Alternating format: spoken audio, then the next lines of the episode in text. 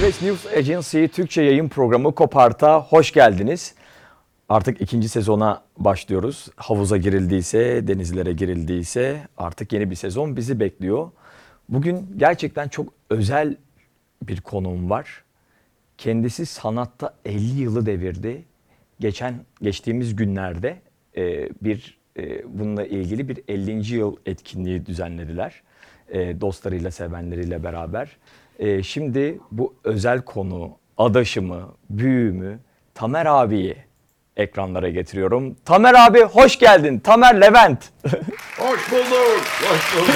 Bu arada alkışlar gelir, efektler gelir. Söyleriz hemen koyarlar arkaya. hani kalabalık bir stüdyoymuş gibi. Sen, sen öyle bir girdi ki ben de böyle yani karşılamak durumunda hissettim kendimi. ne enteresan bir oyun oynama enerjisi değil mi? Böyle karşılıklı moleküller geçince o da yükseliyor. Karşı taraf da Evet. yükseliyor. Böyle çok enteresan. Tamer abi 50 yıl ya. Yani bu 50. Valla- sanat yılı ve sanata evet diyerek geçen bir 50 yıl, 50 Evet. yıllık bir icra süreci. Ya ne söylemek istersin? Bu 50 yıl senin gözünden neler geçti böyle? Tamer'cim ben bunun 50 yıl olduğunu bilmiyordum. Bir benim eski kitabının tıpkı bas kitabımın 93'te yayınlanmış bir kitabın tıpkı basımını yaptı. Art Shop yayıncılık. Ve onlar bir hesaplama yapmışlar konservatuvara 1971'de girdiğime göre. İşte 2021'de el- 50 yıl oluyor diye bana bir hesap çıkardılar ve şaşırdım. İnan ki bunu düşünmüyordum bile. Fakat onlar bunu çıkarınca tabii düşünmek zorunda kaldık. Ee, Şimdi arada düşünüyorum. ki- ki- kitap sayesinde aslında bu ortaya çıktı ve yani Evet. nasıl geçmiş zaman diye mi baktın peki sen Evet, öğrenci? Aa benim evet. 50. yılımmış ya. Enteresan bir durum Evet. yani. Şimdi mesela kitapta bu 1993 yılında Ankara'da yayınlanmıştı. Niçin Tiyatro diye bir kitaptı. Ee, ama benim yazılarım o kitaptaki yazarım o zaman çeşitli yayın organlarında, Milliyet Sanat'ta, işte gösteride, e, felsefe dergilerinde filan çıkan yazılarıma yer. 1983 ile 1993 arası yazılarım var orada. O kitapta. Ben ona yayıncı bunu tıpkı basmak istediği zaman dedim ki böyle olmaz. Ona bir 20-25 sayfalık ön söz yazmam lazım dedim. Çünkü oradaki düşünce biçimim seyri bir ar- arama içerisinde olduğum belli ve doğru tespitler. Yani herkesin sanat kavramını anladığı anlamda anlıyorum gibi ben de o zaman. Yani resim, heykel, tiyatro, müzik, mimarlık üzerinden anlıyormuş gibiyim. Ve meslek adı olarak da sanatçı kavramını kullanıyorum.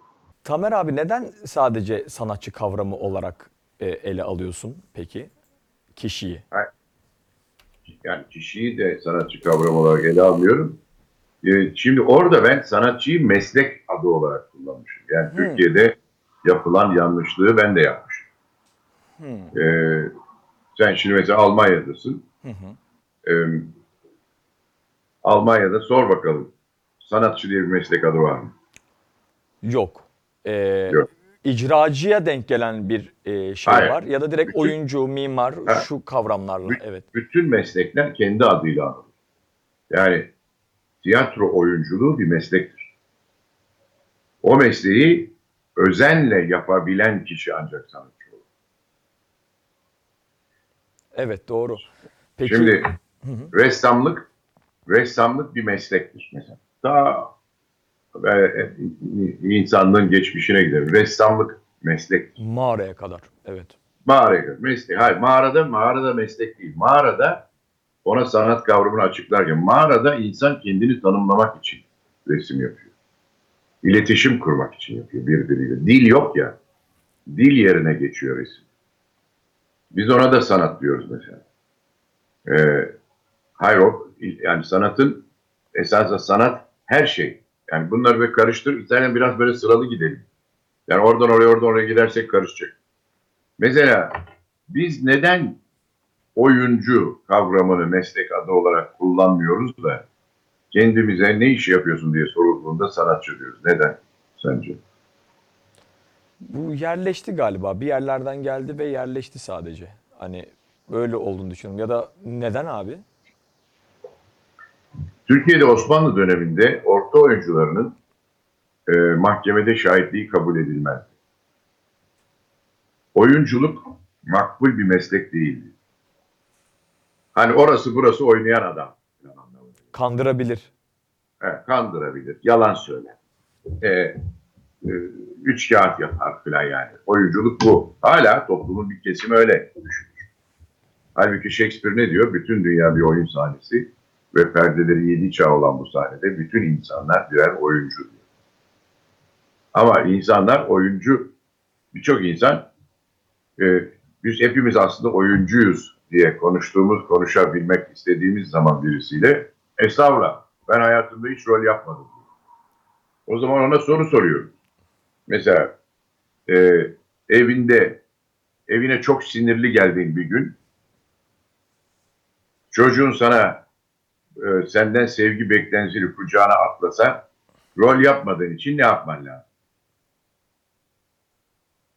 Samimiyetle. Çocuğa bir daha tokat atman lazım. Gayet refleksif, e, insani bir şey. Anda gelişen. Ha, anda gelişen bir şey. Ama ne yapıyorsun? Bütün sinirini, bütün sorunlarını bastırıp belki çocuğunu kucağına alıp belki sarılıp öpüyorsun.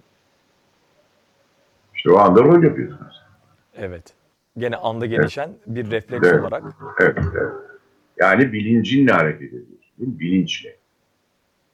Ee, dolayısıyla rol yapmak kötü bir şey değil. Rol yapmamak kötü. Diyelim ki e, eşine kızan bir adam e, bir tarihte onu yere yatırdı e, Güneydoğu Anadolu'da ve sokağın ortasında bıçaklıyor. Çünkü bunun yapılması gerektiğine. Bunu doğru yaptığını, kendisine öyle bir emir geldiğini söylüyor. Şimdi işte bu tehlike, bu adam kendinin farkında değil.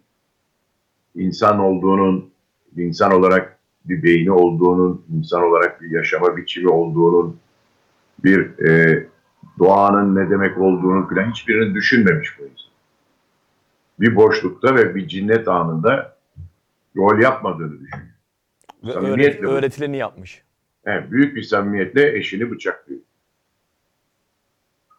Mekanik Evet. eylem gibi bir şey Evet. yani. Evet, bu da kontrolsüzlük oluyor değil mi? Kontrolsüz. Evet. Kontrolsüz güç, güç değildir. Peki, şimdi bütün bunlardan hareket ettiğiniz zaman ilk biz bu anlamda bakıyoruz. Bir de toplumda daha önemli insan olarak görülme tutkusu var herhalde. Ne iş yapıyorsun denir, sanatçıyım. Değil mi? Halbuki o zaman ama oyuncuyum demek yerine sanatçıyım diyen insan birçok şey kaybediyor. Bir kere meslek tanımı yapılamıyor. Tamam mı? O, yani sanatçı lafının meslek tanımı yok. Ve geniş bir şey kaplayan bir durum.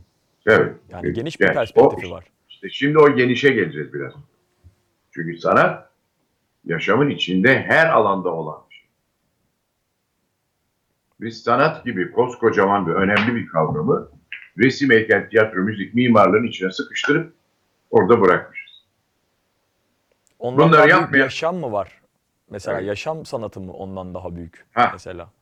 Evet, şimdi e, madem Almanya'dan o zaman Brecht'ten bir örnek verelim. şimdi bizde e, benim hele öğrenciliğim sırasında şöyle bir eğilim vardı. Evet, sanatçı okumamalı. Sanatçı ya gelir vahiy yoluyla yani mistik bir şey bu böyle. Sanatçıya gelir ve oynar. Tiyatrocuysa ya. Tabii başka alanlarda. O halde okumamalı. Çünkü okursa bir şeyi bozulur. Yani o gelen şeyi alma özelliği bozulur. Çünkü düşünmeye başlar falan değil mi? Hı hı. Evet sanatçı mesela e, öyle dünyada ne olup bittiğine falan da, da ilgilenmez. O böyle özel bir yaratıktır ona gelir. Şimdi böyle bir sanatçı tanımlaması sanki hayatın içinde akıp gidiyordu. Sen böyle, böyle bir şeye yetiştin mi?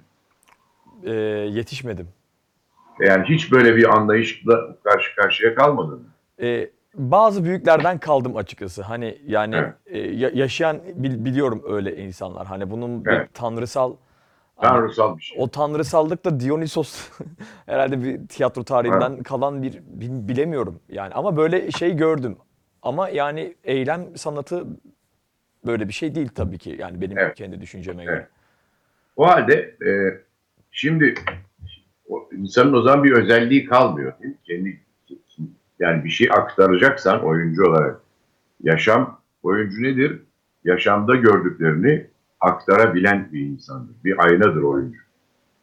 Eğer sen oyuncuyu böyle yorumlamazsan ve oyuncuyu sana meslek adını tanımlayıp meslek haklarını ve meslek haklarını nasıl elde edeceği konusundaki oluşumları, sistemleri kurmazsan bu mesleğin kültürü de oluşmaz. Toplumda ne işe yaradığı da konuşulmaz. Bunu sadece vakit geçirmek için bir eğlence olduğu zannedilir. Bu mesleği yapan insanların da bu eğlenceyi yapan esasında niteliksiz ama işte böyle ruhban sınıfı gibi kendine bir takım şeyler gelip titreyerek falan rol yapan birileri olduğunu esasında bunu bile numaradan yaptıklarını falan düşünen bir toplumla bir insan kitlesi karşı karşıya kalmış. E, Şu anda da yani evet öyle yani sendika kurulmasına rağmen işte hatta yani e, ödenekli tiyatroların da kurulmasına rağmen e, ben Berlin'e geldiğim zaman aa evet ya bu benim mesleğim ve ben bu mesleği şu anda bir rozet Evet. gibi üzerimde taşıyabilirim e, Evet. dediğim şeyi hissettim. Hani Evet. yıllarca işte ben de kendimce biliyorsun Tamer abi çalıştım. Onları yaptım, bunları yaptım ama e, kendimi hep aa çalışıyorum ve ben bundan para kazanıyormuşum gibi hissettim sadece. Ha, Bir Evet, oyuncu bravo. olarak e, hissettirmedi bana bu durum Evet. Türkiye'de. Evet. değil mi? Yani oyunculuğu meslek olarak hissetmedi çünkü. Evet, Ama sanatçıyım dedi. Halbuki e, Almanlar Schauspieler diyor. evet. Ya bu Almanlar bu işi bilmiyor ben sana söyleyeyim. Bence de bilmiyor olabilirler abi. Türkiye'de Bilmiyor. öğrenecekleri çok şey var. Çok şey. Çok, çok geri kalmış bu Almanlar. Bak biz sanatçı diyoruz. Bir de bu Almanlar çok beter yani. Sanatçının para kazanması söz konusu olabilir? Olamaz. Sanatçı yapar, atar şeye, evrene. Ondan sonra bir gün anlaşılır mi? Ama bak bunlar Schauspieler diyorlar. Bir de onun meslek tanımını yapıyorlar. İLO ve İSO'ya göre. Ondan sonra da o sendikaya veriyorlar. Ee, işte bir- birçok mesela bunlardan bir tanesi Stella vardır. Stella diye bir ajans vardır. Ee, bütün bu hakları hem de koruyan bir ajanstır hem de yapım yapar bir sürü. Müthiş bir sistemler bütünü olarak çalışır Almanya'da bu. Yani diğer Avrupa ülkelerinde olduğu gibi. Bizde sistem yok. Allah ne verdiyse yani. Evet, E biz- zaman- bu, bu zamana kadar da iyi gelmiş ya da insanlar Evet, yani evet. iyi bazıları kısmi olarak evlerini geçindirebilmişler. Yani Ha, evet. Ama işte böyle hep bir şey vardır. Yani Yeşilçam'ın ünlü aktörleri sefalet içinde öldü filan. Nasıl olur böyle bir şey? Nasıl olur? evet. Evet. e, şimdi demek ki biz sanat kavramını bir kere felsefe olarak anlamamışız. Tamam mı? Felsefe olarak bu kavramı anlamadığımız için oyunculuğun da sahtekarlık olduğunu zannetmişiz. Zaten ne var? Böyle bir laf var mesela. Diyor ki kızı boş bırakırsan ya davulcuya ya zurnacıya gider. Davulcudan zurnacıdan adam olur? Toplumda olmaz. O zaman oyuncudan da olmaz. E oyuncu de, dersen şimdi davulcu zurnacı durumuna düşeceksin toplumda. Mahkemede şahitliğin kabul edilecek. O zaman mesleki tanımı olmayan ama toplum tarafından da ne olduğu anlaşılmayan bir laf icat edeceksin. Sanatçı. Ne iş yapıyorsun? Sanatçıyım. Oo. Çok önemli insansın o zaman. Bir de şöyle bir şey de var Peki, Tamer abi peki hadi bir sanki. sanat yap bakayım. Aniden bir sanat yap bakayım. Bir Hadi. sanat yap. ya bir de şöyle bir şey var Tamer abi sanki e, acaba bu tabii ki hani çeşitli politikalardan mütevellit mi onu da bilemiyorum ama e, kişi oyuncum demeye de çekiniyor yani e, Tü- Türkiye'de. Hani sizin jenerasyondan bahsetmiyorum ama bizim jenerasyonda da böyle bir şey var. Oyuncuyum demeye de çe- çekingen olduğu bir durum da var. Neden? Evet. Deminden beri onu konuşuyoruz işte. Neden oyuncuyum demeye çekiniyor? Evet neden çekiniyor ki bundan? Yani e, doktorum Ne? diyen insan niye çekinmiyor kendinden? Demek ki iyi oyuncu değil. İyi oyuncu değil o zaman. Güvenmiyor kendine. Evet bu bir şey olabilir. Ya da duayenler var hani bizim oyuncu dememiz acaba şey mi falan diye mi düşünüyor? Hani Doğru öyle şey? ya Doğru. Meslek adı oyuncu. Yani sen oyuncu mesleğinin tanımı ve oyuncu mesleğin hakları ile ilgili sendika bir ara meslek tanımlarını resmi gazetede böyle kabul ettirdi çıktı ama sonra onların uygulaması olmadı. Oyuncu meslek tanımı diye bir şey duydun mu Türkiye'de? E, oyuncu meslek tanımı zaten vardır. Hani dünya literatüründe ortak olan Evet, hani evet. bir şey vardır. E, bunun işte e, vergi dairelerinde, işte sosyal e, statülerde, e, çalışma biçimlerinde, çalışma saatlerinde zaten bu bellidir. Mesela pandemi yardımından bahsedeyim abi burada sana. E, benim haberim yoktu bana bir pandemi yardımı geldi. Benim meslek olarak biliyor çünkü ve hani bunu sormuyorum. Hani ben e, ya da bunu bir yere e, dikte etmiyorum. Ben bu mesleği yapıyorum, bu, bucuyum demiyorum. Onlar bunu zaten biliyorlar ve diyor ki a iki yıl tiyatrolar kapalı kalacak. E, iki yıl insanlar iş yapamayacaklar. Ben onlara ilk 6 ay şu kadar bir ödenek göndereyim. Bunu kendisi zaten yapmış devlet. Seni tanıyor kişi olarak. Bizde öyle bir şey yok. Özel tiyatroların halini görüyorsun Tamer abi. Yani hani kimsenin ne bir ödenekten yararlanabildiği, oyuncuların ne e, pandemide sosyal güvencesi olduğu. Ve Türkiye'de biliyorsun e, bir yerde böyle bir çığlık çıksa ilk önce eğlence sektörü genelde zarar görür böyle şeylerden. Hemen tiyatrolar kapanır. Evet. İşte sinema gişeleri düşer. E, ya da kapanırlar. E, ama Şimdi, güvencede demin, olmak istiyor insan. demin bana para geldi dediğin Almanya tabii değil mi? Türkiye'den Tabii tabii bahsettin. Türkiye'de yok öyle bir. Türkiye'de Evet, vergi ödedim ekstra. üstüne. Türkiye'den gelmiş gibi yani konuşuyor, anlaşılabilir çünkü. Evet. İşte e, demin ben de anlattım bunları yani bir, sen de tekrarlamış oldun. Orada oyuncu meslek tanımı var. Burada yok. Türkiye'de yok. Türkiye'de olmadığı için oyuncu demek de makbul bir değer olmadığı için arkadaşlarımız pandemi döneminde açıkta kalan sanatçılara devlet yardım etmeli falan diye bir deklarasyonda bulundular. Ama devletin yani yardımda bulunur mu bulunmaz mı devletin de e, şeyini tutumunu bilmiyorum ama zaten yasalarda sanatçı diye bir meslek tanımı yok. Yani devlet çok büyük bir iyi niyet gösterip pandemi döneminde sendikalı da olmayan, örgütlü de olmayan, özlük hakları tanımı olmayan oyunculara yardım yapmaya kalksa oyuncu demiyor ki bunlar kendilerine. Sanatçıya diyor. Pandemi döneminde işsiz kalan sanatçılara devlet yardım yapıyor. E bunun yasalarda bu yardımı yapmanın yapabilmesi için gerekli şey yok. Tanım yok. Anladın mı? Özlük hakları yok. Ve özlük hakkı yok. Meslek meslek adı yok. Çünkü sanatçı diye bir meslek adı yok. Olmamalı da. Ve demek sanatçı başka bir sanatçı hayatın her alanında gelişmiş insan demektir. Yani tıpta da fizikte de efendim e, ne bileyim beyin cerrahisinde de yani niçin biz e, bir bir sürü beyin cerrahı var dünyada. As, akrabamız ya da eşimiz Allah göstersin biz rahatsızlık geçirdiği zaman en iyisini arıyoruz değil mi? Neden? Neden? Ne, En güvenilirleri, en iyisini. Ne demek bu?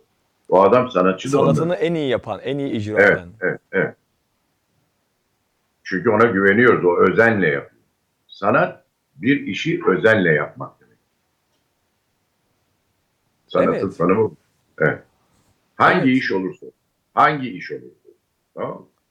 Aslında bizim büyüklerimizin dilinden kalan şey. Ya sanatını çok iyi yapıyor dediği mesela bir ayakkabıcıya. Evet. Ha, Asıl doğru tanımı onlar kullanıyormuş aslında. Asıl doğru tanımı e, evet, evet. sanatını hani zanaatten de e, zanaatinin yarattığı sanat. Evet. evet. Zanaatten bak- gelen sanat. Evet, ilginç. Bu kitabı tavsiye ederim. Türkiye'den bunu dene, John Dewey, Dewey'in kitabı. Deneyim olarak sanat. Bunu herkes okumalıdır. Yani bu 1950'lerde e, ilk baskısı yapılmış bir kitaptı. John Dewey bunu anlatıyor. Yani, tabii Brecht de. Şimdi mesela demin ne diyorduk? Evet sanatçı düşünmez, sanatçı yapar öyle mi? E Brecht o zaman sanatçı değil. Değil mi? Çok çok düşünüyor. Buna bakarsak değil maalesef. Değil maalesef çok düşünüyor yazık adama. Yani bizde mesela ne diyor adam? Düşün düşün boktur işin diyor. Evet. Ha, Brecht, Brecht ayvayı yemiş o da. Hayatı düşünmekle geçmiş onun. Evet. Düşünmüş, kitap yazmış. Küçük organonu yazmış. Baykağları yazmış. Oyunlar yazmış. Düşüncelerini anlatan şiirler yazmış. Tiyatro oyunları yazmış. Sonra bunları yönetmiş. Sonra felsefe yapmış. Yeteneksiz bir adam Brecht. Ve Çünkü düşünüyor. eylemek için Doğu Almanya'da kalmayı da tercih Evet. etmiş diyebiliriz. Yani bir, Sonra bir tercihti o Doğu Almanya'da Ya, kalmak. evet, bir de Amerika seyahati var. Evet. Şimdi neden Brecht bunları yaptı? Düşündü. Yeteneksiz olduğu için. Yetenekli olsaydı değil mi? Esasında bak yetenekli olsaydı hiç bunlara gerek kalmazdı. Sanatçıyım derdi. Çıkardı, bir işini yapar, parasını da kazanırdı yani. Bir flanör gibi Oh. takılırdı kafede, orada, Evet, burada. evet, Yaşar evet. giderdi yani. Evet. İşte yeteneksiz olduğu için Brecht. Mesela Ferhan Şensoy'da değil mi?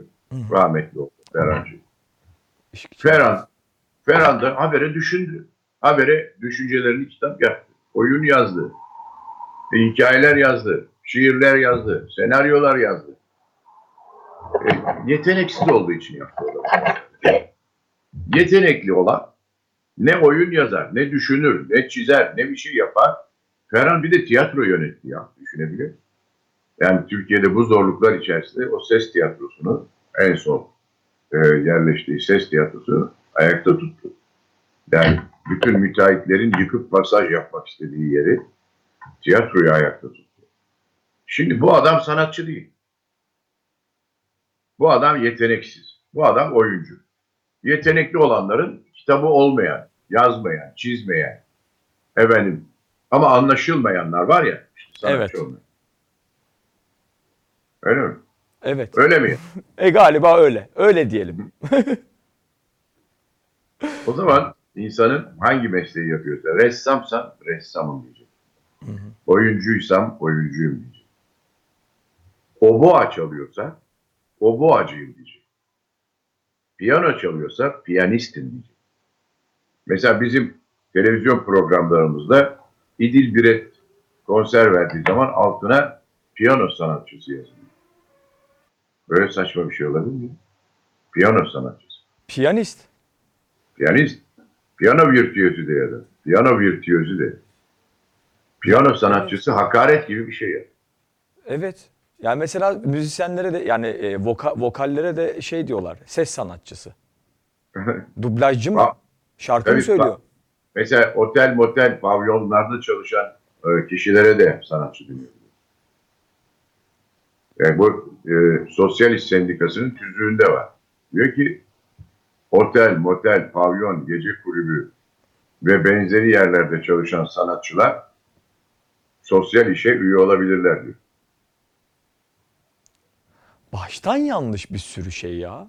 Evet. Baştan yanlış gitmiş Evet. yani. Ve öyle de sürmüş kimse de deme- dememiş ki aa ya burada böyle bir şey var Çünkü- dememiş.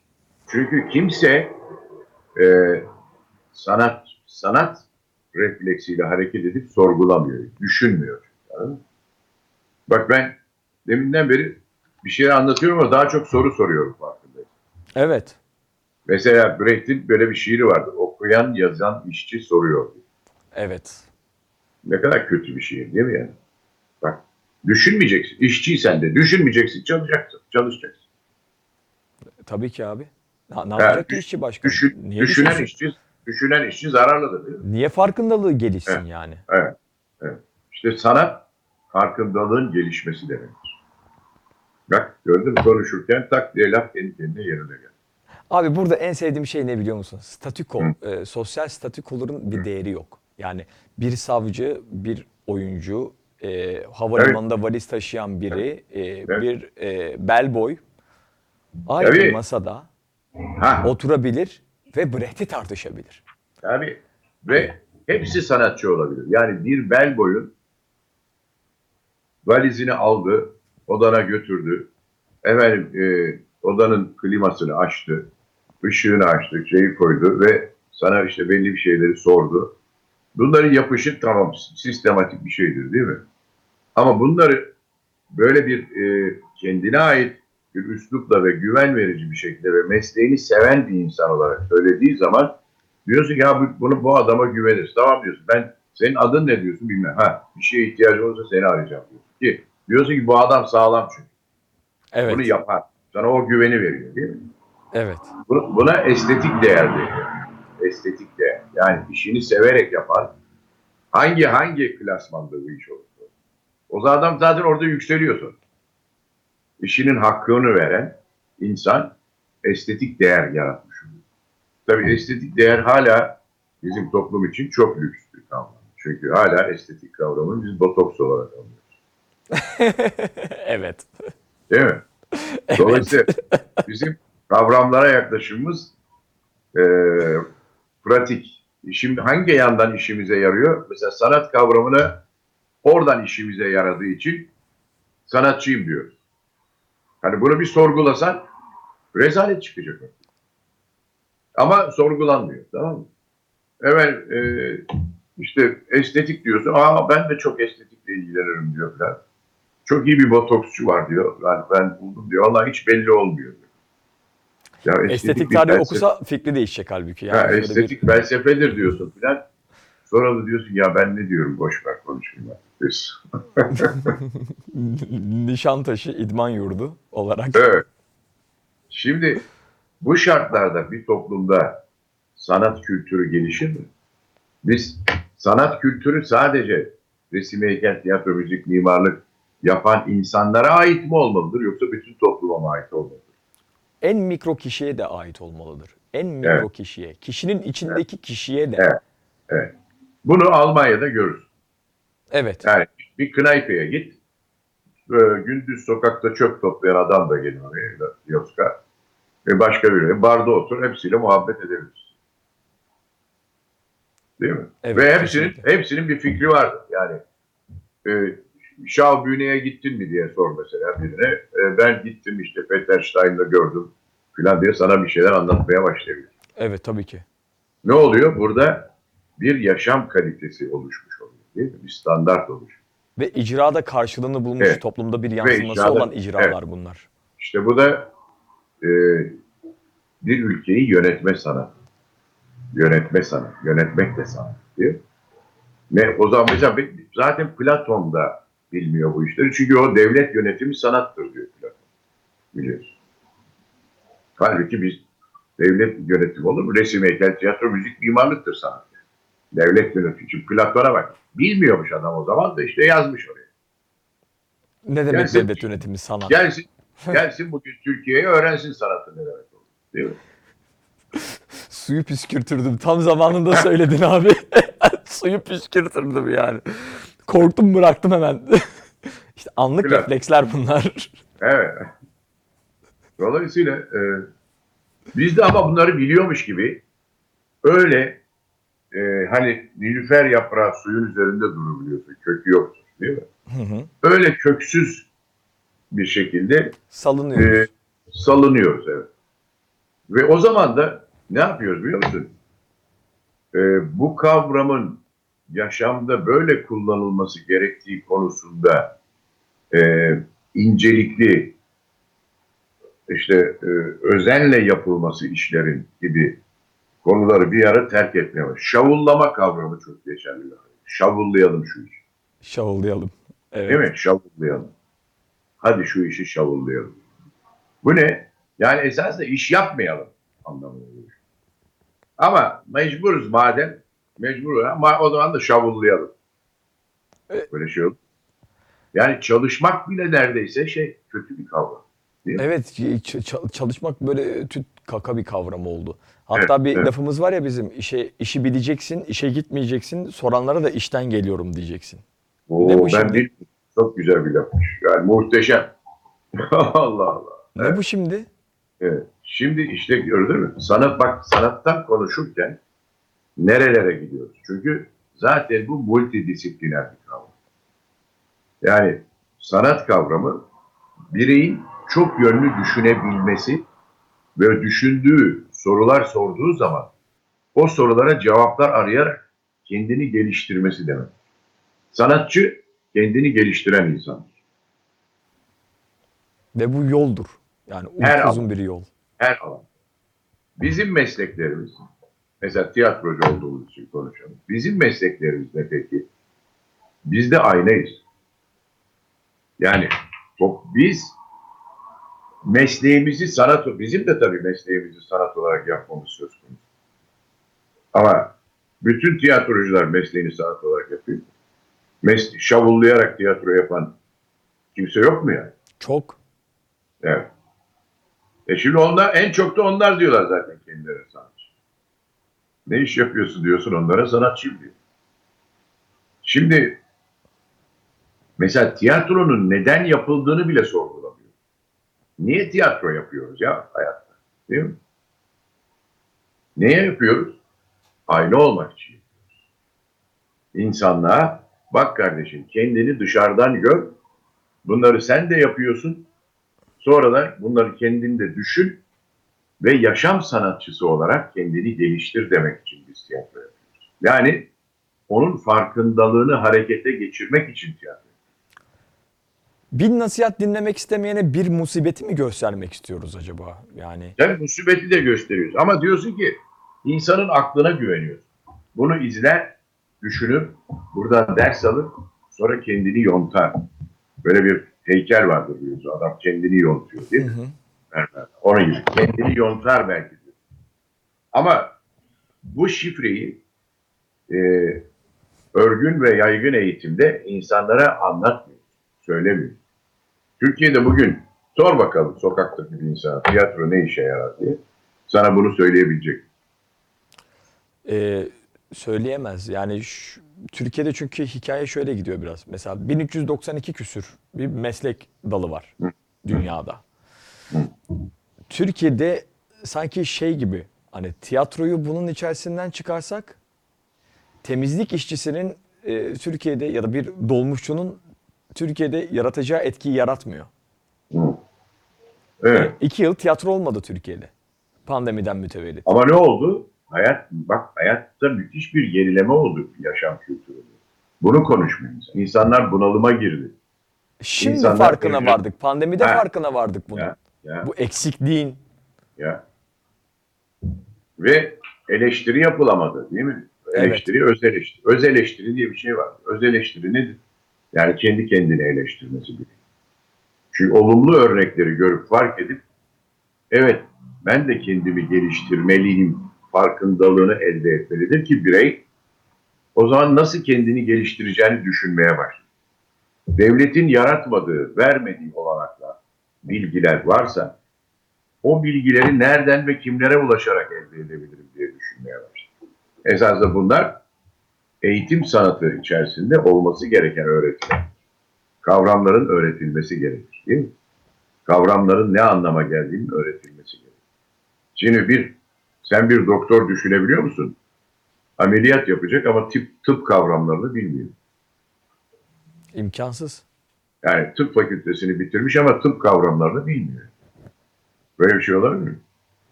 Yani temel kavramlardan yoksul Evet. yani, Yani- yoksun bir e, meslek erbabı olamaz. Evet, Eğitim sanatı nedir? Bir toplumda yurttaşlık ortak bilincini oluşturmak için eğitim sanatı yapılır.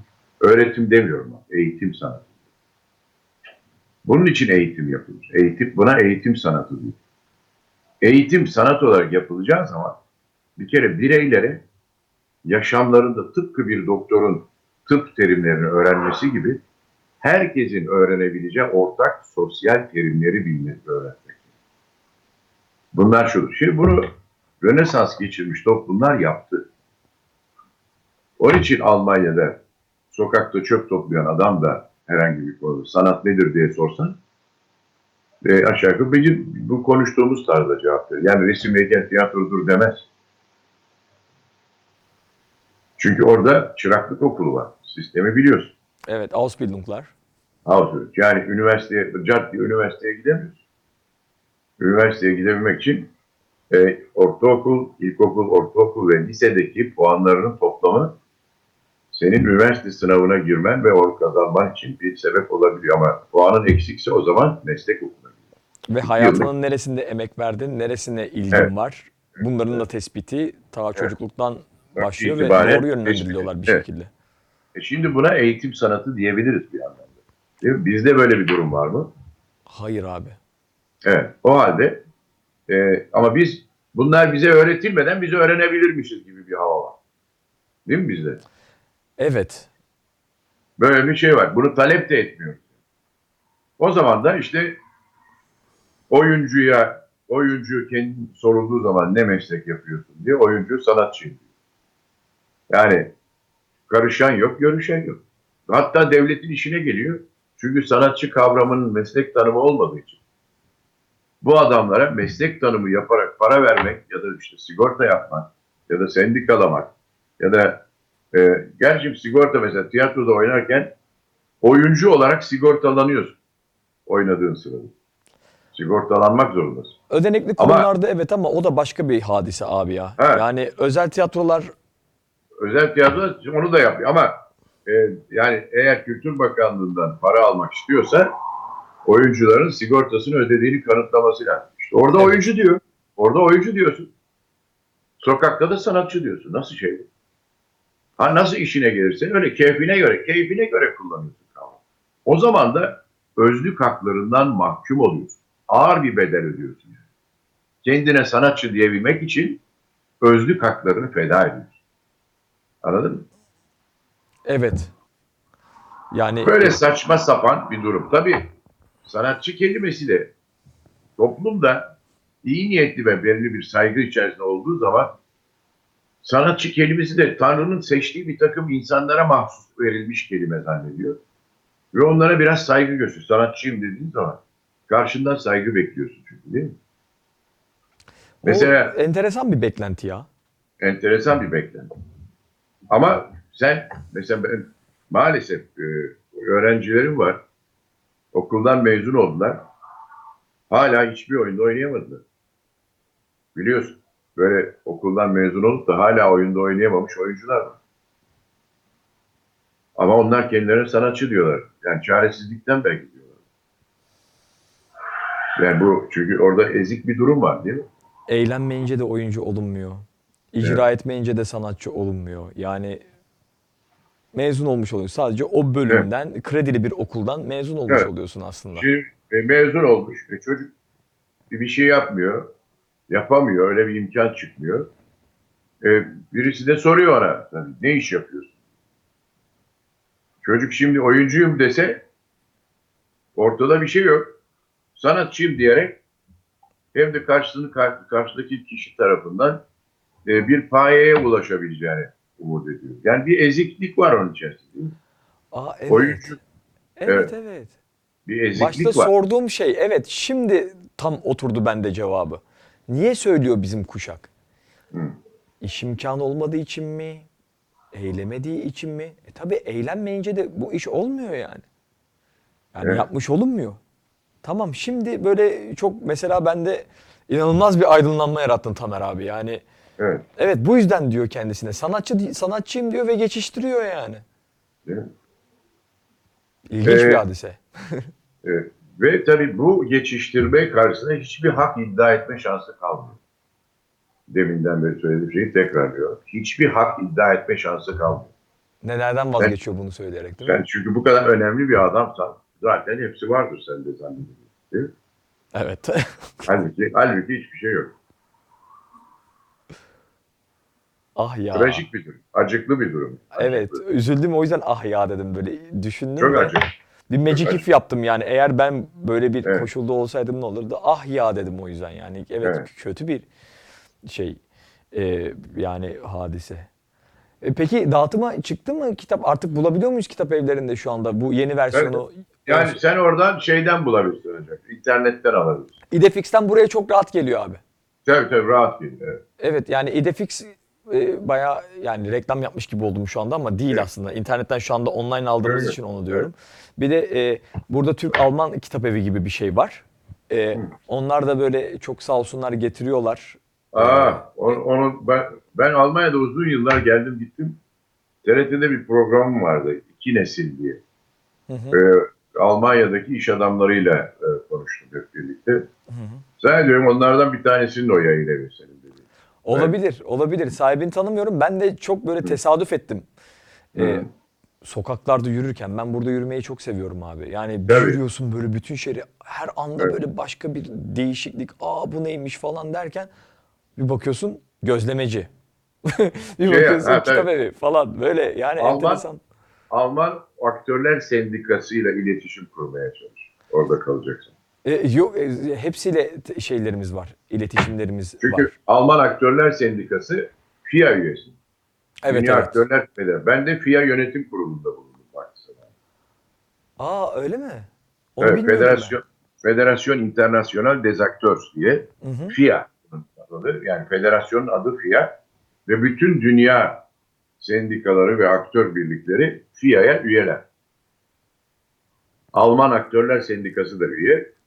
Zannediyorum biraz aradan zaman geçti ama yönetim kurulunda mutlaka beni tanıyan birileri vardır konuşursam. Muhtemelen vardır. Hı. Ya benim burada şimdi Türkiye'de sendika üyeliğim olduğu için burada Hı. meslek tanımım çok rahat geçti benim. He. Yani evet evet. Ee, Evet. Demek ki onlar da aslında oyuncular sendikası, e, Turkish Actors Union maybe. Evet. Hani öyle bir Evet. şey olabilir. Hani Evet. e, çünkü o sendikadan aldığımız bir kağıt hani Evet. burada oturum işlemlerinde ha evet meslek tanımı ne? Bu kişi bucu.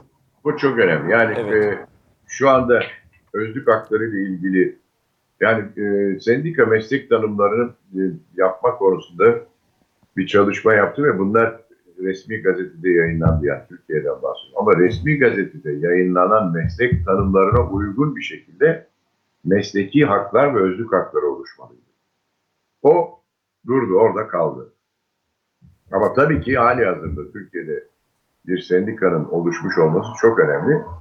Hatta FİA'ya da bu sendikanın üye, sendikanın üye olması konusunda benim de benim katkılarım olmuştur.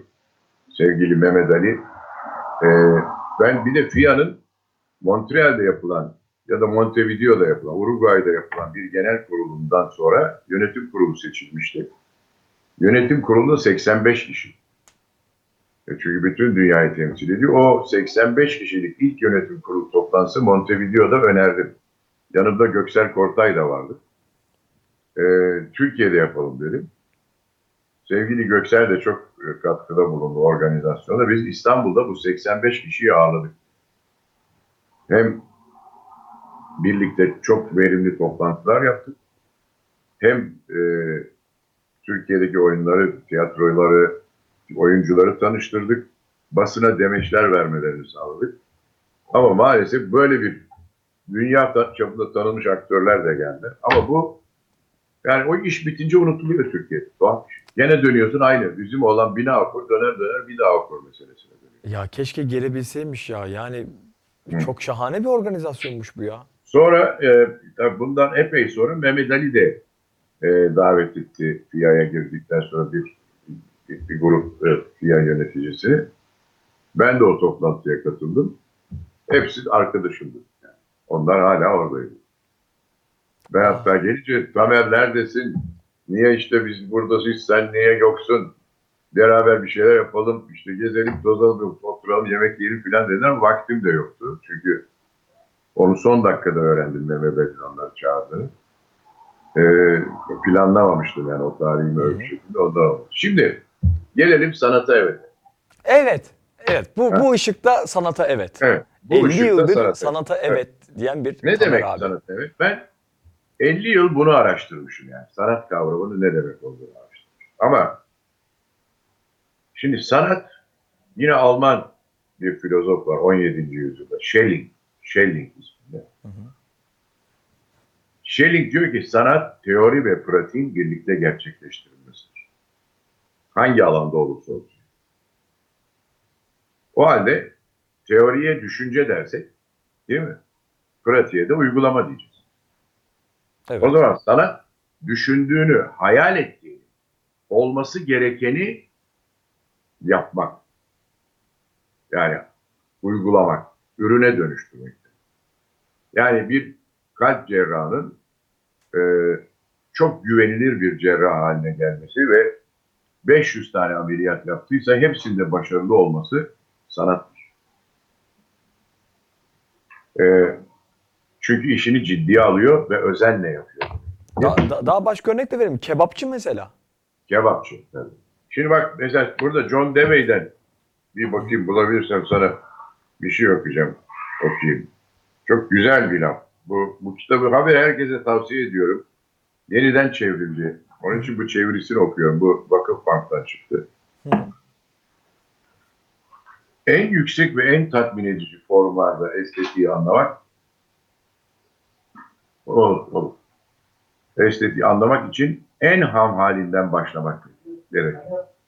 Bakarken ve dinlerken insanın ilgisini çeken ve ona haz veren, dikkatli gözleriyle kulakları üstünde tutan olay ve sahneler, yani kalabalık toplayan hızlı geçen itfaiye aracı, toprakta koca delikler açan kazı makineleri, kulelere tırmanan insanlar, yüksek bir inşaatın tepesindeki bir kirişin üstünde oturup kor halindeki cıvataları birbirine atıp yakalayan insanlar, top oyuncusunun e, gergin zarafetini seyreden kalabalığı nasıl etkilediğini gören, bitkileriyle uğraşan ev kadının keyfini ve evin önündeki çimenlik alanda meşgul olan kocasının dikkatini, ilgisini fark eden, şöminede yanan odunları karıştırırken fırlayan alevleri ufalanan korları seyreden kişinin aldığı haz, onun kendi yaşamında da bu hazzı geliştirmek ve e, onu sahiplenmek tutkusuna sahip olduğu göstergesidir. Ama insanlar bu hazları yaşam içinde alamıyor. Neden? Çünkü o hazları alabilecekleri bir sistem sanatı kurulmuyor.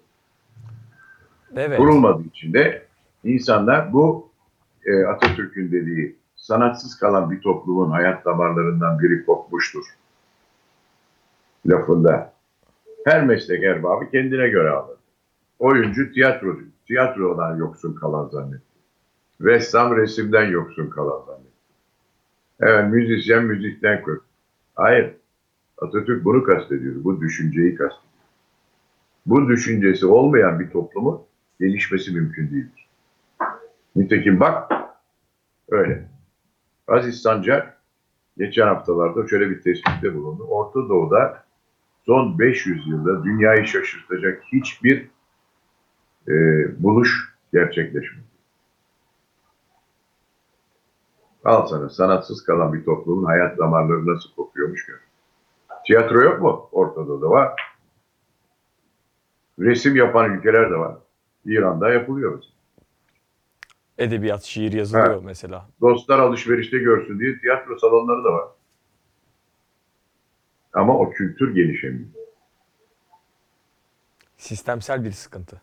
Çünkü Evet. en temelinde sistem yok. Kültürel, kültürel ve sistemsel. Çünkü sanat kavramı böyle anlaşılır. Bizim konuştuğumuz gibi anlaşılır. Oysa sanatla ilgili yazılmış Gombrich vardır mesela. Sanatın Öyküsü diye kitabı var. Hı hı. Gombrich daha çok mimarlık üzerinden yürümüştür ama Hı hı. Ama örnek gösteriyor onları Gombrich. Yani bir işi özenle yaparsan ne oluyor? Gotik mimarlıktaki evreleri anlatıyor. Birbirlerini nasıl etkilediklerini gösteriyor. Çok da güzel bir kitap. Ama malzemenin insan olduğunu söylüyor. Değil mi? Evet. Ve o insanın niye... Şimdi Leonardo da Vinci ressam değil mi? Leonardo da Vinci'nin yaptığı Mona Lisa'yı e, iyi bir ressam aynısını yapabilir biliyorsun. Evet. Bir günde. Bir günde yapabilir. Reproduction'la bile yapıyorlar zaten. Yani bir sürü yapıyorlar. benzerini. Evet.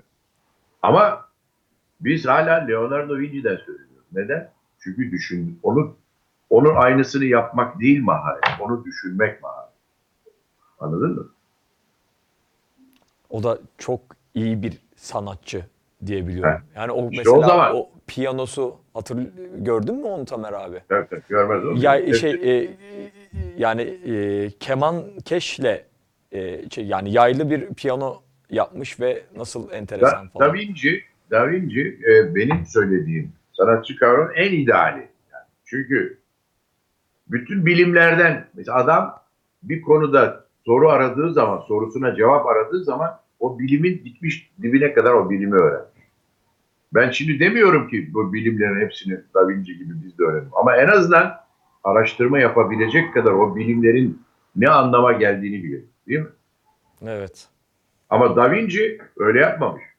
Fiziği, kimyası, matematiği, sosyolojisi, tıbbı, bütün bu bilimleri araştırmış. Bütün bu bilimlerin içerisinde adam e, olağanüstü yaratıcılıklar yapmış. İşte sanata evet Da Vinci. sanata evet o. Anladın mı? Bizdeki e, maalesef ama şartların kötülüğünden ve bu kültürün oluşmamasından ötürü e, işsiz kalınca kendisine sanatçı diyen delikanlımız değil yani. Ve biz bu anlayıştan kurtulmadıkça birbirimizle bütünleşemeyiz. Birbirimizi kıskanırız. Birbirimize balta olmaya çalışırız. Örgütlenemeyiz. Ee, ve e, yani bu pandemi ve yaşadığımız erozyon sonrasında eğer bu kültürle toparlanmak için bir harekete geçmezsek bu kültürle toparlanmak konusunda. Çünkü insanlar e, bilgisizliklerinden fikir üretemiyorlar. Fikir sanat demek. Fikri mülkiyet kanunu niye? Fikri mülkiyet kanunu neyi koruyor? Neyi koruyor? Ee, Fikri- sadece fikri koruyor. Fikri. fikri koruyor da korumuyor yani. Ee, Ama koruması bizde yok ki. Kullanılmıyor evet ki. yani o yüzden dedim neyi koruyor abi diye. Şimdi sen yine Almanya'da git Aktörler Federasyonu, FIA'nın üyesi olan Alman Aktör Federasyonu'na orada göreceksin. Fikri mülkiyet hakkı nasıl korunuyor? Oyuncunun fikri mülkiyet hakkı nasıl korunuyor? Yazarın fikri mülkiyet hakkı nasıl korunuyor? Bunları göreceksin. Bir de Almanların çok hoşuma giden bir şeyleri var. Almanların geçmişten kalan bir lafları var. Ee, Lebenkunstler diye. Yaşam sanatçısı. Evet. Yani hayatın içinde yaşam sanatçısı olmayı kullanıyorlar. Leben Künstler. Bunu araştırın. Künstler. E, ya Leben Kunst, Leben Kunst yaşam sanatı. sanatı. Leben Künstler yaşam sanatçısı. Bu geleneksel bir laf. Şimdi unutulmuş olabilir. Ama karıştırırsan bu lafı bulursun. O halde demek ki Almanlar sanatı yaşam sanatı olarak kullanmak istemişler. O bizim hani geri zekalı Brecht var ya demin konuştuk yeteneksiz. Evet. bunca kitap yazmış, bunca oyun ve dünyanın en önemli yönetmeni olmuş filan döneminde. O da ne diyor biliyor musun? Bak, sanatların en yücesi yaşama sanatıdır. Ayıp değil mi ya koskoca Brecht'e bak ya. Ne, ne kadar basite indirgiyor ya. ya Olur mu öyle şey? evet, ayıp. Çok bilmiyor. Bilmiyor Tabii tabii bizim- canım.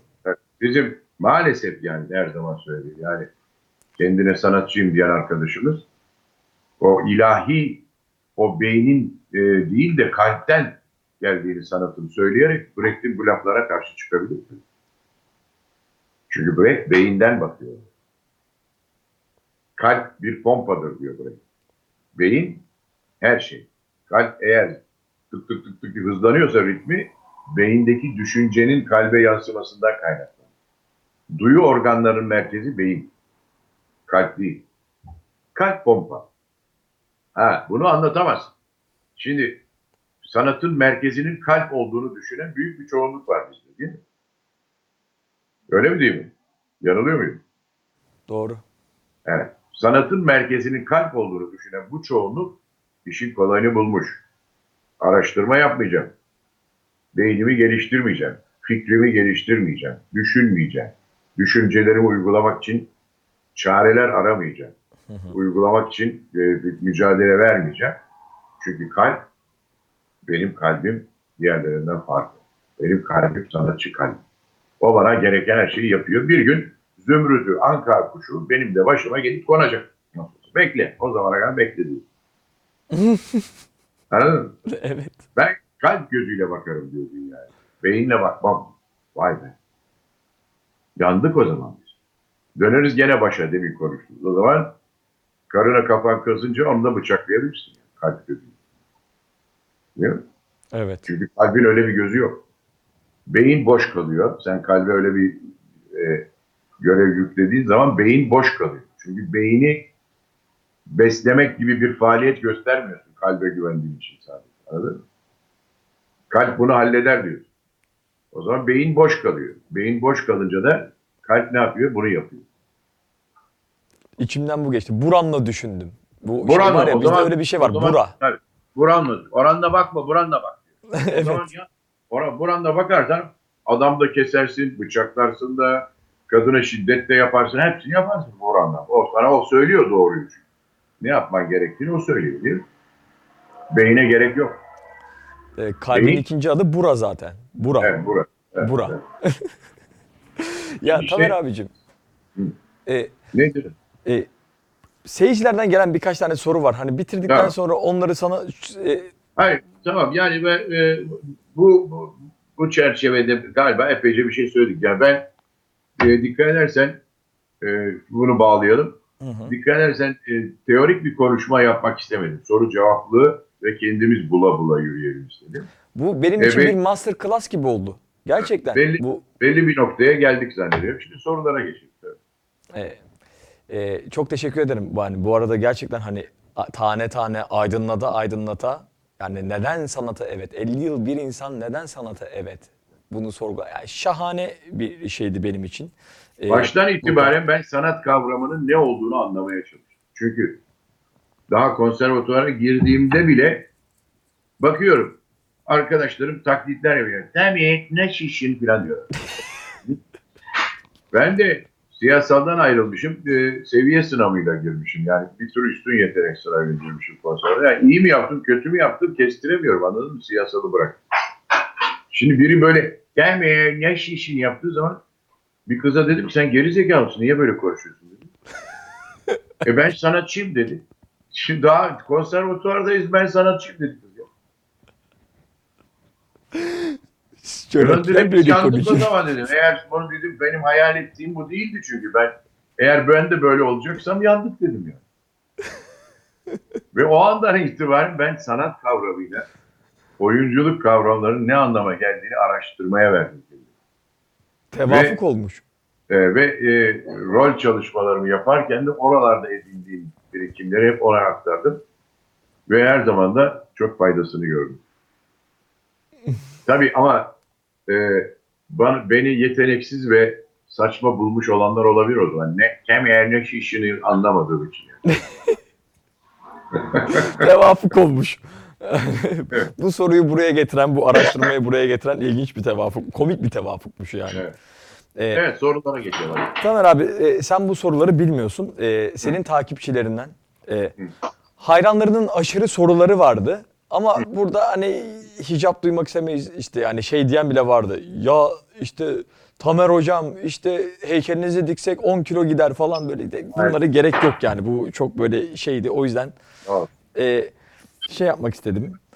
E, bir takipçin demiş ki Tamer hocam Ankara'da konservatuvar günlerinizden unutamayacağınız bir anınızı anlatır mısınız? Ya birçok anı var tabii. Ee, mesela bir seferinde bir Amerikalı e, tiyatro adamı, yönetmen galiba konserde. O gelmişti. Haldun Marlalı hocamız vardı. O da e, yani bir, o dedi ki oyunculardan bir sahne görmek isteriz falan dedi. Derse girdi. O da beni çıkarmıştı. Yani işte ben de bir sahne oynamıştım falan. Adam da çok övdü filan, beğenmişti. Ee, tabii ben o zaman çok bundan etkilenmedim. Yani çünkü e, yani neredeyse Amerika'ya gel götürelim orada da oku filan gibisinden bir hava oluşacaktı. Olmadı. Ee, çünkü benim öyle bir talebim yoktu. Yani Türkiye'de kalmak istiyordum. Ama buna rağmen konservatuvarı bitirir bitirmez İngilizler bir burs önerisinde bulundular. Ona gittim. Sonra Almanlar burs önerisinde bulundular. Onlara da gittim. Yani İngiltere ve Almanya'da burslu olarak bulundum. Ama Amerikalılar çeşitli defalarda benim bütünüyle Amerika'ya yerleşmemi istediler. Çünkü aralarda Amerika'ya gittiğim dönemler oldu. Orada özel dersler verdim, atölye çalışmaları yaptım filan. Mesela keşifler yaptım ben konservatuvarda. Dramanın acıklı olmadığını konservatuvarda keşfettim. Halbuki bizim hocalar dahil herkes dramayı acıklı kelime, acıklı anlamında kullanıyorlar. Evet. Yani ko- konservatuvar benim için iyi bir araştırma mekanıydı. Yatılı öğrenciydim. Mesela yatılı öğrenciliğin ne kadar yararlı olduğunu konservatuvarda tespit ettim kendimi. Çünkü kütüphane, okulun kütüphanesi bizim yatakhanenin yanındaydı. Hmm. Ve ben yatakhaneden yani kütüphaneden çıkmıyordum. Evet, e, e, tiyatro tarihi e, öğretmenimiz tiyatro tarihi tekstlerini hazırlıyordu. Benim onları basmamı istiyordu. Bu nedenle bana bir oda verilmişti. İçinde tekstil makinesi vardı. Ben onları basıyordum. E, ve o oda da benim çalışma odamdı. Yani yatılı okuduğum konservatuvarın bir çalışma odam vardı. Aşağıdan e, dekor atölyesinden oraya böyle Louis Kens koltuklar getirmiştim. E, Louis dönemine göre uygun yapılmış koltuklar. Böyle bir Louis Kens bir çalışma masam vardı. O odada hem tekstilleri basıyordum hem de kendi çalışmalarımı, yazılarımı yazıyordum. Kendi işte oyun çalışmalarım varsa ezberimi yapıyordum. Mesela benim mezuniyet parçam Faust'tu. Ee, Göte'nin Faust'unda Faust. Rahmetli Mahir Canababa Hoca bunu oyna demişti bana. E, onu oynadım. Yine sevgili arkadaşım o da vefat etti. Cüneyt Çalış burada Mephisto'yu oynamıştı. Onu oynatmıştı. E, mesela oradan işte birincilikle mezun oldum yine konservatuvardan. Kırmızı kapaklı da bir reji defteri hazırlamıştım. Yani bunlar unutulmaz anılar. Bir sürü var böyle işte. Konservatuvar anıları bitmez değil mi? Ne kadar çok, Evet, ne kadar evet. çok. Ee, Bir de yatılı yani okulun içinde yatılı okumak. Şimdi mesela insanlar yurtta kalıyorlar. Yurttan okula gidiyorlar değil mi? Yatılı. Evet. Yatılı bir okul.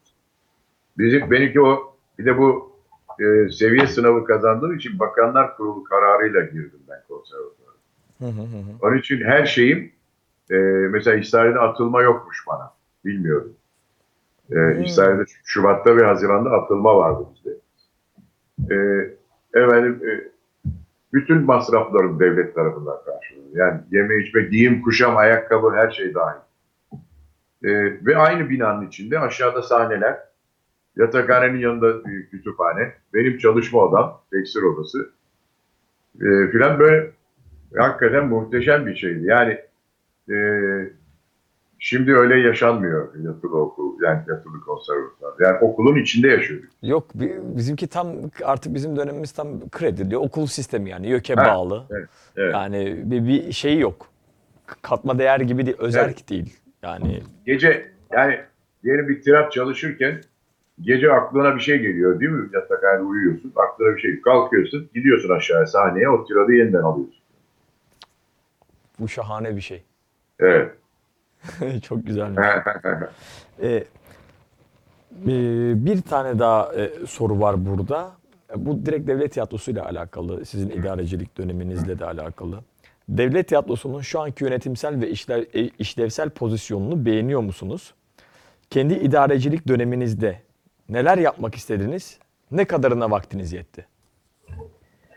Şimdi devlet tiyatrosu maalesef demin konuştuğumuz ödenekli e, ve 65 yaşına kadar çalışma garantisi olan bir kurum olduğu için Hı hı.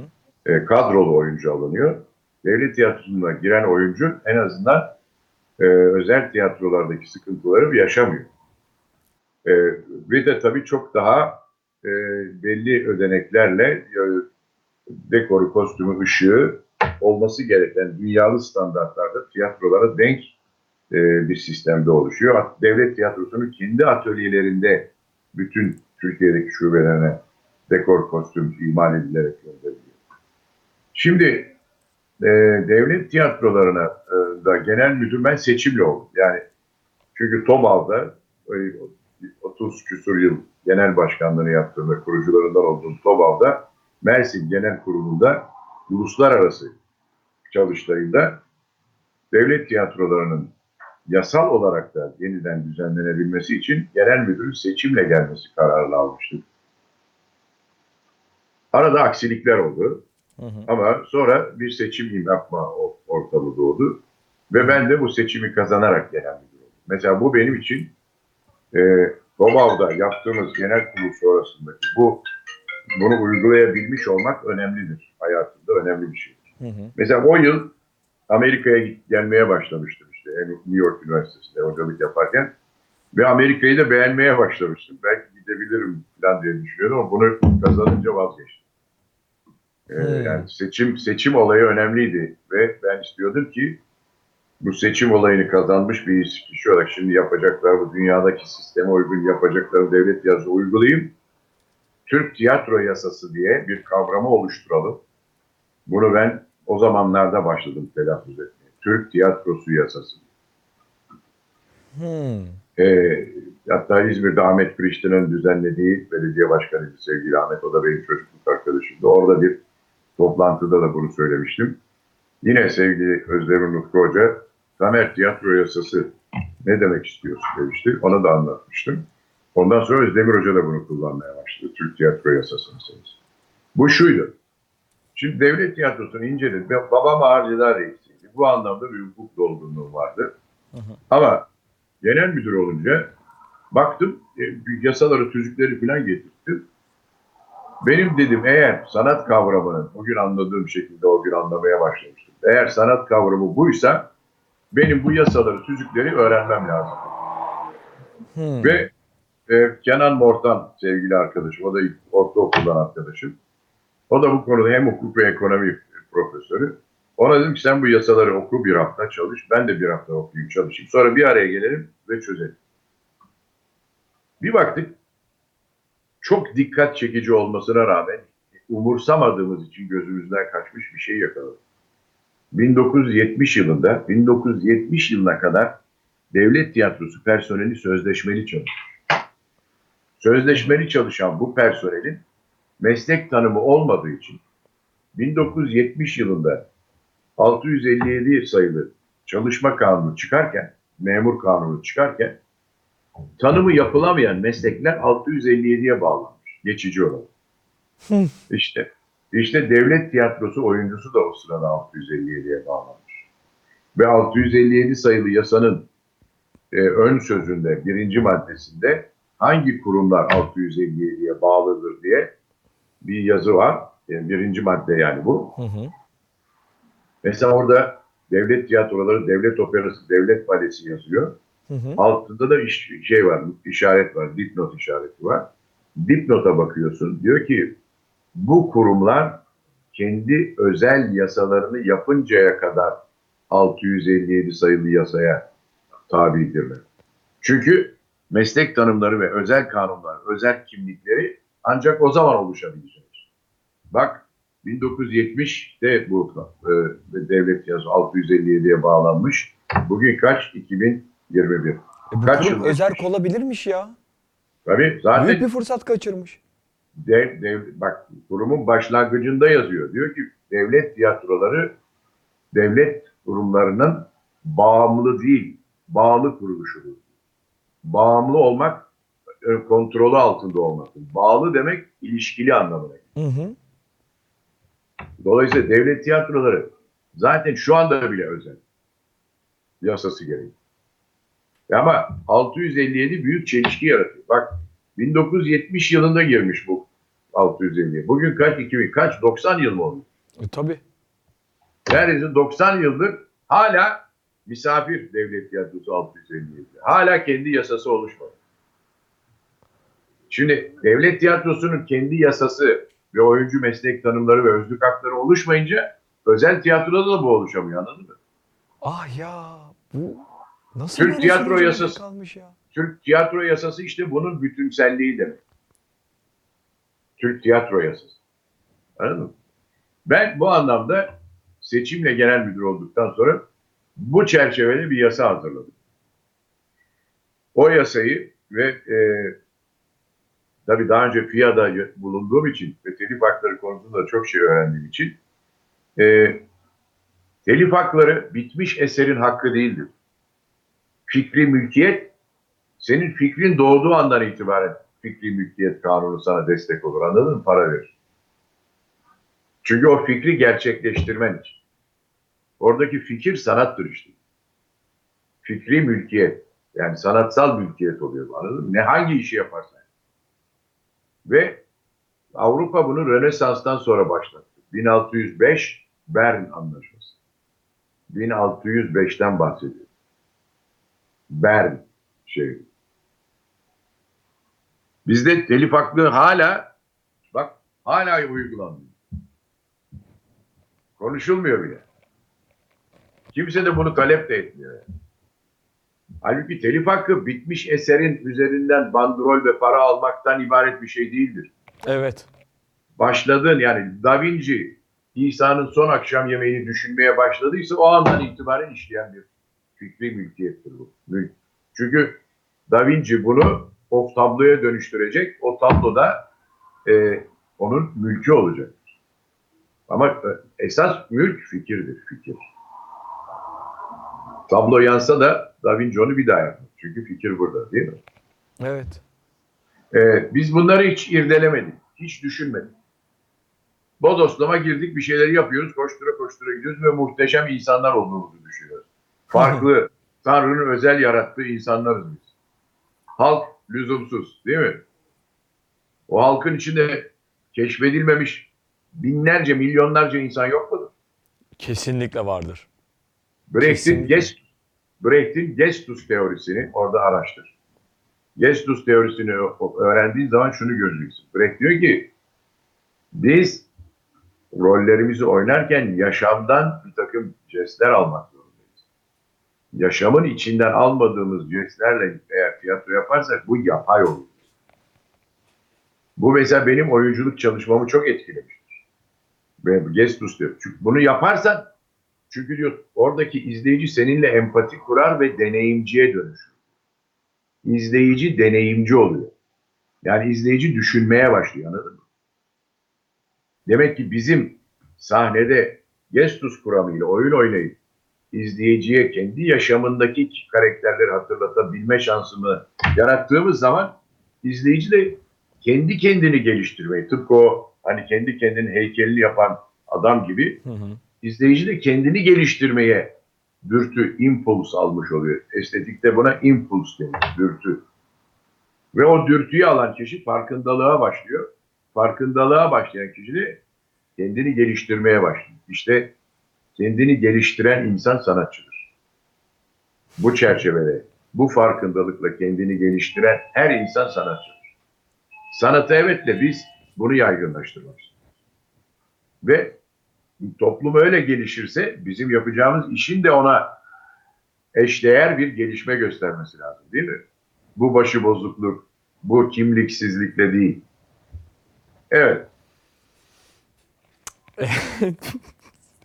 Ya bir anda soru karşıma çıktı da zor Evet. tuttum kendimi gülme. Çok özür dilerim Tamer abi ya. Öyle, öyle. Rafet Bey siz öldünüz mü diye bir şey gelmiş. Hayır, hayır. Bunu hayır. gördüm. Şok Ben oldum ya. Böyle gördüm. konur mu bunun içine? Çok, çok Kusura bakma yani Tamer abi. Ben zaten gördüğünüz gibi buradayım. Rafet Bey de ölmedi. Rafet Bey de önümüzdeki hafta oynayacak. ben de onu canlandırmaya çalışacağım. Ben Rafet Bey değilim ya. evet. Ya evet. o yüzden bir anda şey oldu hani bu Evet. inanılmış bir şey herhalde yani böyle siz Evet, öldünüz mü güzel. ya diye böyle gerçekten. Şöyle var yani e, Rafet Bey'i yaşamındaki insanlar birileriyle benzettiklerini bana söyledikleri zaman çok hoşuma gidiyor. Demek ki Gestus'a uygun bir oyunculuk arayışı içerisinde olduğumu anlıyorum hala. Ya bir de Rafet Bey'i oynamak isteyen keşke hani e, Rafet Bey'i oynamak iste yani şimdi o sizin elinizde zaten öyle dövülmüş ve eğlenmiş bir karakter. Aslında sizin Rafet Bey'inizi görüyor, onu özeniyor. Keşke ben oynasaydım. Yok Tamer abi eğledi onu. Hani Evet. evet. e, evet yani e, Camdaki Kız dizisini biraz sizin gözünüzden dinleyebilir miyiz? Tabii ki. Şimdi bakın bu John Dewey'in deneyim olarak sanat kitabında diyor ki yaşamın bütünü deneyimdir. Ee, ta mağara devrinden günümüz. Ve bu deneyimleri insan anlayarak Hı hı. onları sanat düşüncesi yani burada neuroscience'dan, beyin biliminden söz edeceğim. Beyin bilimini tabii e, son 35-40 yılda yani belki daha daha bile yeni insanlar araştırmaya ve beyni çözmeye başladı. Halbuki daha önce beynin fazla bir kıymeti yoktu. Belki ondan kalp kalp diyorlardı. Ama beyin her şeyin merkezi olduğu ortaya çıktı bu neuroscience dediğimiz şeyler. Çağdaş bakış açısı. Zaten neuroscience beynin ne olduğu anlaşıldıktan sonra yapay zekaya yönelildi. Yapay zeka yaratılabilir durumu çıktı. O halde e, bizim e, kendi gelişmelerimiz ve yaşamın gelişmelerini oluşturabilecek bir potansiyel içerisinde bir farkındalık elde etmemiz. Oyuncu bu anlamda dürtü yaratan kişidir. Yani o iyi işte e, izleyicide empati yaratabiliyorsa, izleyici bu karakteri ha ben tanıyorum diyebiliyorsa o zaman o karakteri tanıdığı karakter üzerinden algılamaya başlar ve o karakteri sorgular. O karakteri sorgulamaya başlaması izleyicinin katılımını gösterir. Ee, ben mesela bunu yapmaya çalışıyorum. İzleyicinin katılımını. Mesela Tepe'nin Ardı diye bir film e, Berlin'de ödül kazanmıştı. Berlin Film Festivali'nde. Orada ödülü almak için sahneye çıktım. Sonra bir filmde oynarken orman, emekli orman mühendisi Faik'i oynuyordum ve oralı bir kıyafet vardı üzerimde. O öyle bir aksanla konuşuyordum. Öyle hareket, beden dilimi de ona göre düzenlemiştim. Ama sahneye çıktığımda işte siyah bir balıkçı yaka kazak, siyah bir ceket, siyah bir pantolon, siyah ayakkabılar, gözümde tel gözlükler, işte saçlarım yine böyle. Çıktım. Ee, sunucu hanım işte beni anons etti. Almanca ve benimle İngilizce konuşuyordu. Salonda Almanca konuşuyordu. Ben sahneye çıkınca salondan aa diye bir ses geldi. Ve sunucu hanım dedi ki bana neden bu ses geldi biliyor musun dedi. Neden dedim. Çünkü seni onlar oralı zannediyorlar. Halbuki sahneye çıktığında bir aktör olduğunu gördüler. Bu işte insan için ve bir oyuncu için en sevinilecek andır. Evet. Değil mi? Evet. Şahaneymiş. Ee, yani bunlar ama hepsinin açıklaması var işte. Gestus teorisini okumanı tavsiye ederim. Freud'u. Ee, inceleme tam oradasın yani göbeğindesin işin. Evet şu anda göbeğindeyim. Evet, çok evet, Berlin evet. Ensemble şurası biliyorsun abi zaten de. Hasan'da oradasın. tabii. Ben Hasan'da çok gittim yani. Çok. Ama şimdi mesela oradaki arşivleri falan sattılar. Bir sergi gibi bir şey yaptılar. Yani e, esasında eskiden dokümanlar alt sergilerde satılırdı. Orada galiba pek, pek bir şey kalmadı. Afişler falan kalmadı. Ee, olabilir. Olabilir. Evet. Arşivlerini bil, arşivlerine kadar girdim benden Hasan. Ben Hiç de git- oradan hiç- işte turistik birkaç şey işte orada birkaç oyuncuyla falan öyle görüşmüştüm. Pandemiden önceydi tabii bu. Evet. Sonra pandemiden sonra tabii onlar da kapandılar. Şimdi daha yeni yeni açılıyor. Bü- çok da böyle enerji dolular. Hani büyük gelecekler sahnelere. Hemen zaten e, Yine çok iyi işler tükenmezse hemen alacağım bütün bülteni. Evet evet. Teker teker seyredeceğim. Ee, Ben Tamer Berler. Ensemble'a Berler Ensemble'a hiç para vermedim. Her gittiğimde çünkü konukları oldu. Şans. Evet. Evet. Şans. Ee, Tamer Tamer abicim e, programımızın yavaş yavaş sonuna geliyoruz. Aslında daha çok soru var ama e, e, va- vakit vaktimiz de e, ye- ye- yetemedi. Evet. E, buradan o takipçilerimize çok özür dileyerek özelinde e, ben soracağım Tamer abiye sonra size söyleyeceğim. Tamam. E, bu konu hakkında ne düşünüyor Tamer abi diye. E, çünkü Tamer abinin de e, toplantıya yetişmesi gerekiyor. Sağ olsun beni kırmadı. E, bu arada da beni aldı böyle e, hemen e, Tamer'le de bir sohbetleşelim diye. Çok teşekkür ederim Tamer abi beni kırmadın. Son, son bir ses söyleyeyim o zaman. Tabii. dinleyiciler için. Bütün insanlar doğuşta sanat özelliklerine sahiptir. Beyinleri dolayısıyla. Ama yaşamakta olunan sistem, sistemsizlik sistemi diyelim buna, o insanları sıradanlaştırmaya çalışır. Ve sıradanlaştırır. Onların özgüvenini yok eder. Ee, araştırmacı, mesela bütün çocukların 6 ile 8,5 yaş arasında soru sormaları vardır. Değil mi? Bu ne, bu ne, bu ne? Hı hı, hı. Bütün çocuklarda o vardır bu. Sormayan çocuk var mıdır dünyada? Yok. İmkansız. O dönemde o çocuklara sus, çeneni kapa, konuşma. Ne böyle saçma sapan sorular soruyorsun diye başlayan e, hükümdarlık o çocukları sıradanlaştırır. Ve o sonra eğitim, sanatsız eğitim de de sürer. Yine işte cetvelle, dayakla, bilmem ezberleterek, ezbercilikle sürer. Sonra ne olur? Çocuk şunu düşünür. Ben de herkes gibi olayım o zaman. Der ve işte orada o iş biter. Ve O zaman- sonra hükümdarlığı sevebilir. Evet. Hayır ondan yani bu sefer kendisi de basit çıkarlar peşinde koşmaya başlar. Şu ölümlü dünyada ne lüzumsuz şeyler söyleyeceğim, niye lüzumsuz şeyler düşüneceğim, niye e, insanların bugüne kadar merak et ama sen dünya merak etmiş bunları. Merak ettiği için Newton yerçekimi kanunu bulmuş. Merak ettiği için Edison elektriği ampulün içine sıkıştırmış. Değil mi? Daha kimler var işte? Leonardo da Vinci, bir sürü icadı var. Yani Benjamin Franklin. Şimdi bu adamlar olmasaydı dünya ne olurdu? Niçin böyle insanları çocuk çocuğa örnek ve göstermiyoruz da sıradan ol, fazla düşünme, fazla konuşma, sana ne deniliyorsa onu yap noktasına getiriyor. Sanatı evet bu değil işte. Sanatı evet bunun tam tersini. Bütün hayatın bütün alanlarında öyle planlamak. İnsan ilişkilerini, iletişimi, konuşmayı, ifade etmeyi, dinlemeyi, anlamayı, nezaket göstermeyi, düşünceli olmayı, sana yapılmasını istemediğin bir şeyi başkasına yapmama sanatını uygulayabilmeyi sanata evet anlatır.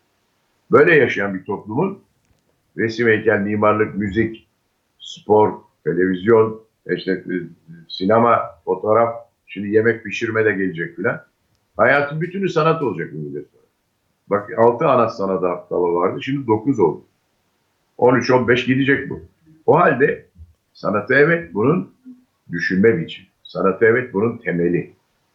Bütün disiplinlerin buluşacağı bir düşünce birliğiyle bizim dünya- dünyaya, insan sevgisine yeniden bir bakış açısı getirmemiz lazım. Bu, bu yüzyıl bu beklentiyi açıkça isteyen bir yüzyıl.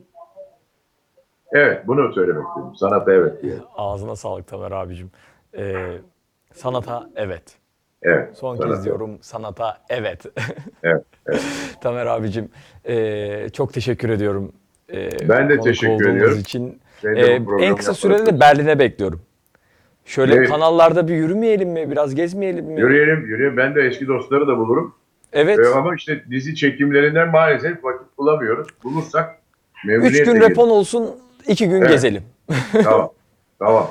Anlaştık Tamam. Tamer abicim. Tamer'cim. Görüşmek üzere. Görüşmek diyorum. üzere. Çok çok öpüyorum. Herkese Selam, çok selamlar.